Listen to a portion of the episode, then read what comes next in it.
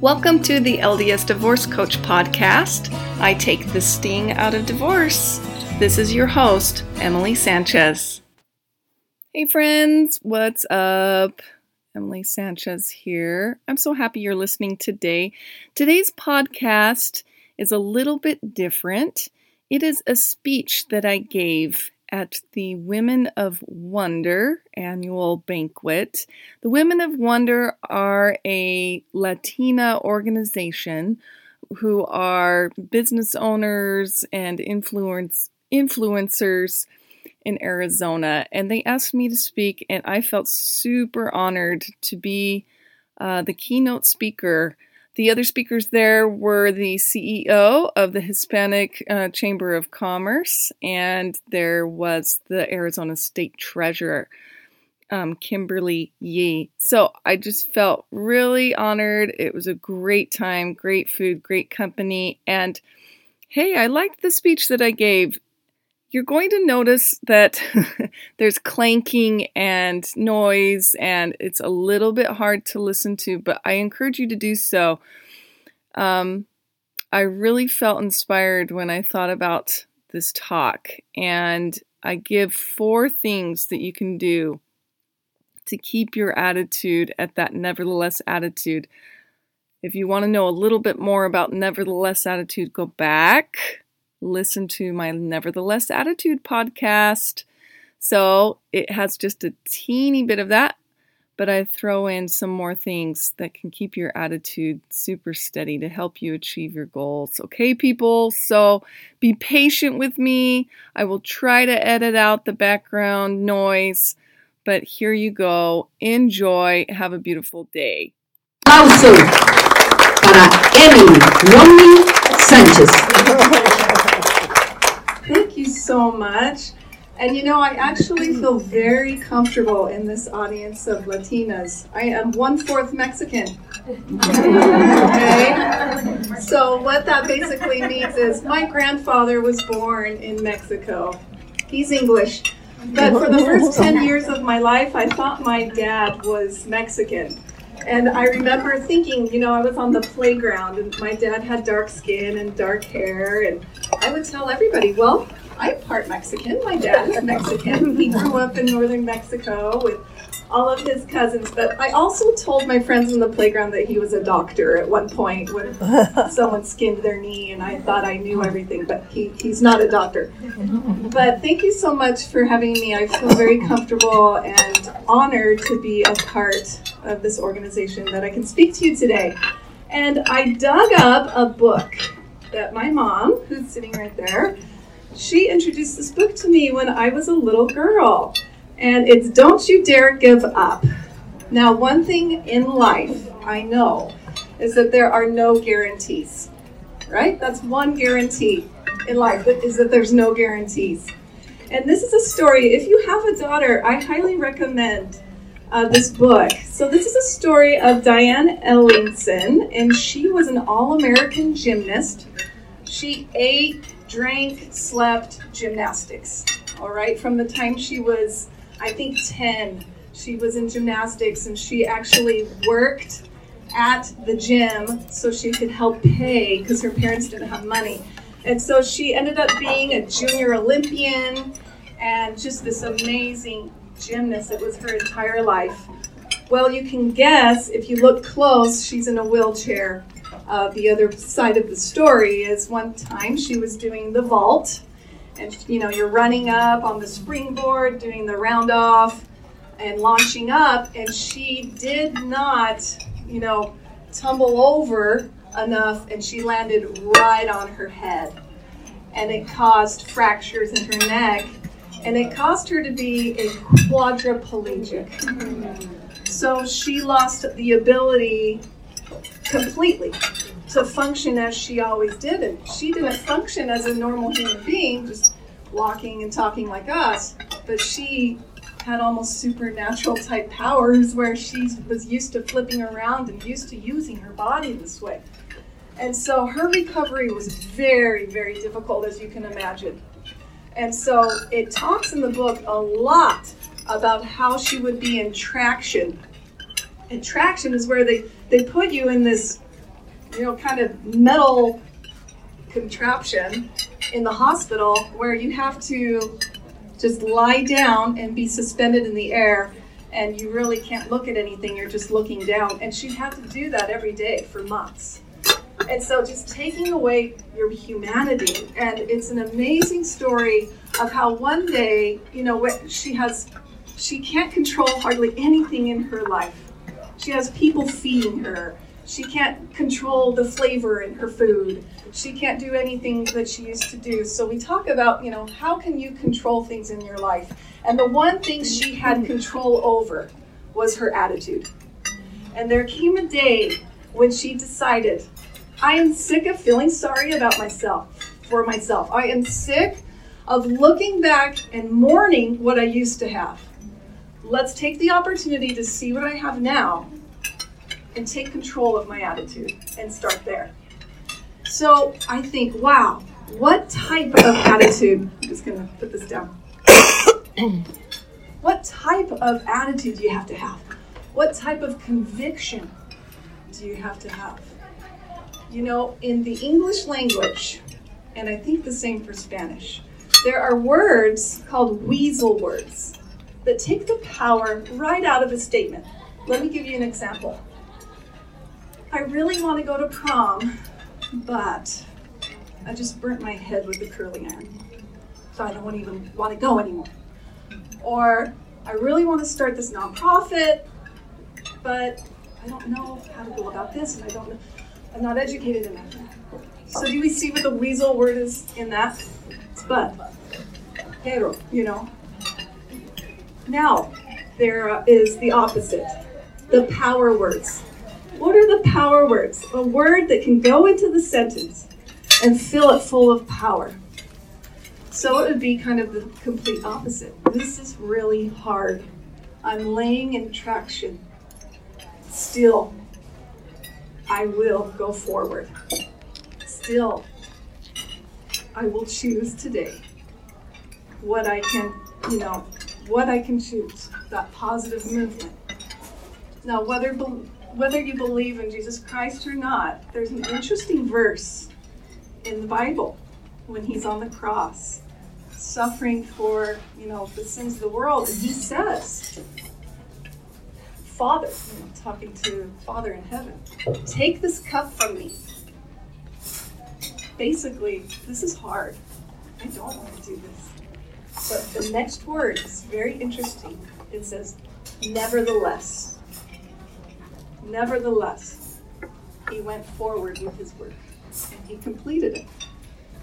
I think that word, nevertheless, shows us the type of attitude that Diane had. So I call it the nevertheless attitude.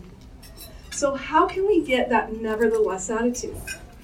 You know, in cognitive behavior therapy, if you've ever been to counseling or know a little bit about psychology, and they do this in the life coaching world too. They'll say, okay, well, your circumstances will bring about the thoughts that you have about your circumstances. Then your thoughts will bring about your feelings, right? Whatever we think about, eventually we're going to feel it. And then our feelings will generate our actions, and our actions generate our results. So I was taught that, you know, in, in my life coaching school, and, and I'd heard that um, in my psychology major and things like that. But I thought, well, so we have to wait to change our thoughts to get the feelings we want to take the action we want. What if we don't feel like it? There's a, a really awesome uh, person that I follow. It's Mel Robbins. And she is a lawyer and she is a contributor to CNN. And she says, You're never going to feel like it. And so she's come up with the five second rule. If you've heard of it, five, four, three, two, one, launch, go. And so I really think that when we can't, you know, spend that time to change our thoughts, to change the feelings, to change the actions, something amazing happens when we just do it. When we use our attitude and our conviction to just do it, because we're not going to feel like it. So when we don't feel like this, you know, this is really, really hard. Nevertheless, I will. I can't do this. Still, I'm going to move forward and figure something out. Right? So I've thought of four things that really help us with this attitude in life in today's world, more or less. And the first one is we've got to put our blinders on. So, what do I mean by that? I, I went to an awesome conference along with uh, uh, some other people here, actually. And uh, Gary Vaynerchuk, if you've heard of him, he's an awesome speaker. And he told us there, it was kind of entrepreneurs and business owners, and he says, You've got to do six to 10 posts on all of the social media per day. And I'm thinking, what? What am I posting my breakfast, lunch, and dinner? Like, I don't want to do that. Nobody cares. You know, but his his point was you post it and then you put your blinders on. Or you put your headphones in. You can't listen to the haters. You cannot care what they think. You have to just go forward. And uh, it's been kind of a motto for me lately. And my mom has always taught me from a young age guess what? People don't care as much. Now, this to sound bad. But she's like, people don't care as much as you think they might. Like, they're not sitting there talking about you. What they're saying is their business, and we're not that special. Don't worry about them. You know, we are special, you guys. We're women of wonder. Come on. But my point is, we cannot care what others think to go forward and to have that attitude, we have to just push forward, put our blinders on. And so this morning I thought, I'm going to do an experiment. I'm going to do something out of my, well, it's not out of my comfort zone anymore because I kind of do it a lot. But I went on a run. I went on a little, not far, three miles. And I thought, I love the music. Oh, yeah. I'm not a marathon. No, I'm not a marathon runner. It was hard for me. But I loved my music. I hadn't heard my music in a long time, and I was like, I want to dance. I want to dance to this music. And so I thought, well, if you don't care what anybody thinks, just do it. And I'm out, you know, by the big streets, and so I just start, you know doing it. And, and I think I made some people's day. I'll just say it, say it that way. So I had fun doing it. So put those blinders on, do what you got to do, go forward. So my second point is take full responsibility. Take full accountability in your relationships, in your personal life, and in your business. You know, I think the words I'm sorry go so far if my husband says I'm sorry, I'm like, I I will do anything for you right now. like, those words have power because when you can say, you know what, I'm going to take that. It, it's my business. I'm going to take that totally upon my shoulders, even if it's maybe not something that's hugely for you to be blamed about. But when you can take full responsibility. Now, I am a divorce coach. I coach women that are going through or after divorce, and many, many, many, there's no way you could look at them and say, This is your fault at all. However, if we can find those things and say those things maybe that we did or didn't do. Now, don't dwell on this. It's just take accountability. Okay, I was there. And Diane made the point too in there. You know, she was always blaming God or blaming this person or this person. No, I was there. I made the move. I did not do a full rotation. I am now paralyzed. When we can do that, man, we have this amazing humility and a huge starting point to keep going and doing. My third point is we've got to get rid of perfection. I have people coming up to me asking, How can I be more efficient with my time? I want to learn better time management. I said, okay, well, you have to stop judging yourself for being inefficient. Let's think about it for a second. Do we judge ourselves? Oh, I did that slow. Oh, I didn't get to this. Oh, I, I didn't do this project well enough. We are our biggest judge. And if we could let go of all of that, how much more time would we have to be efficient? Right? How much more time and energy and space in our minds if we could just do that one thing? Get rid of perfectionism. There was this study done, done of a group, this college group, in a ceramics class, and they had to make pots, you know, or whatever, the pottery. And one, uh, one, one group was given the task okay, you can make as many as you want, just as many as you want, and then we'll grade the final product, you know, for the final. The other group was given the task you only get one. One. But you get to study, you get to learn, and figure out the best, you know, way to do it and all these things. Now, the, the, the pupils that were able to do the quantity, guess what? They got way better grades than the other people that just did one. Why is that? The group that was doing the quantity didn't worry about the perfection. They're just like, okay, let's bust this out. Let's learn. Let's learn. We learn from our failures.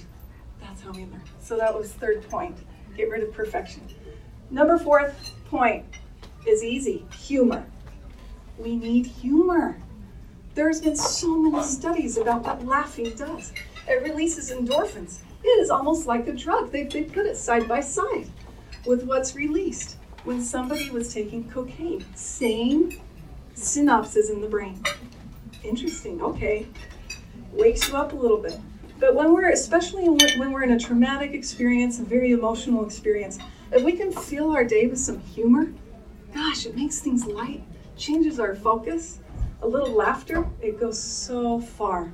So, those are my four things into helping us with that attitude to just go and do whatever it might be. And before I close, I just wanted to take you back to catechism a little bit, really, really quick. And this is in the beginning of the Bible. And I know I've brought the Bible out a little bit, but it's a part of my life, and I think it's an interesting correlation. So Genesis 1 is the, the you know, beginning of the earth, the whole creation, right? And you guys can help me if you know. So the very beginning, the very first thing, God divided the light from the darkness, and He saw that it was. Does anybody know the word? Disorganized. Good. Yes, it was. He Saw that it was good. Okay. Then next, who remembers what's next? He said, there, there, um, "Let there be light." Let there be light. She knows her Bible. um, I'm, I'm here because I was uh, telling myself today I can do all things through Christ. Oh, I love it. First time I drive my husband's car mm-hmm. today. So an electric car, and I was like, oh, I, I learned how to drive it in five minutes. Wow, that's awesome. Thank you. And then the second thing in the creation, it's like dividing the waters from the earth. And God saw that it was good. good. And then comes the herbs and the yielding the flowers and the grasses, and God saw that it was good. Then comes the animals, you know, and, and then he lists some the beasts of the field, the fowls of the air, the fishes in the waters. And God saw that it was uh, good. Good. Good. And then he divides the light from the darkness, but calls the moon and the sun and the stars, and he saw that it was good. And he keeps going. You guys see where I'm going with this. And then he creates Adam. And then he takes from Adam a rib and he creates Eve. And guess what he says after that? If you want to check it. God saw that it was very good. There is something different about the wonder of a woman. There is something in completion to a woman. And I just want to tell you that with all the energy in my heart that we are the ones that complete the story. We are the ones, we are the only ones that can go and do the things we need to do with that nevertheless attitude. That if we don't, we're not going to feel like it. But we've got to keep going still, nevertheless. Go forward. So that's my message to you today with whatever it might be that you're thinking and debating about doing. Don't worry about the how, just go and do it. Thank you.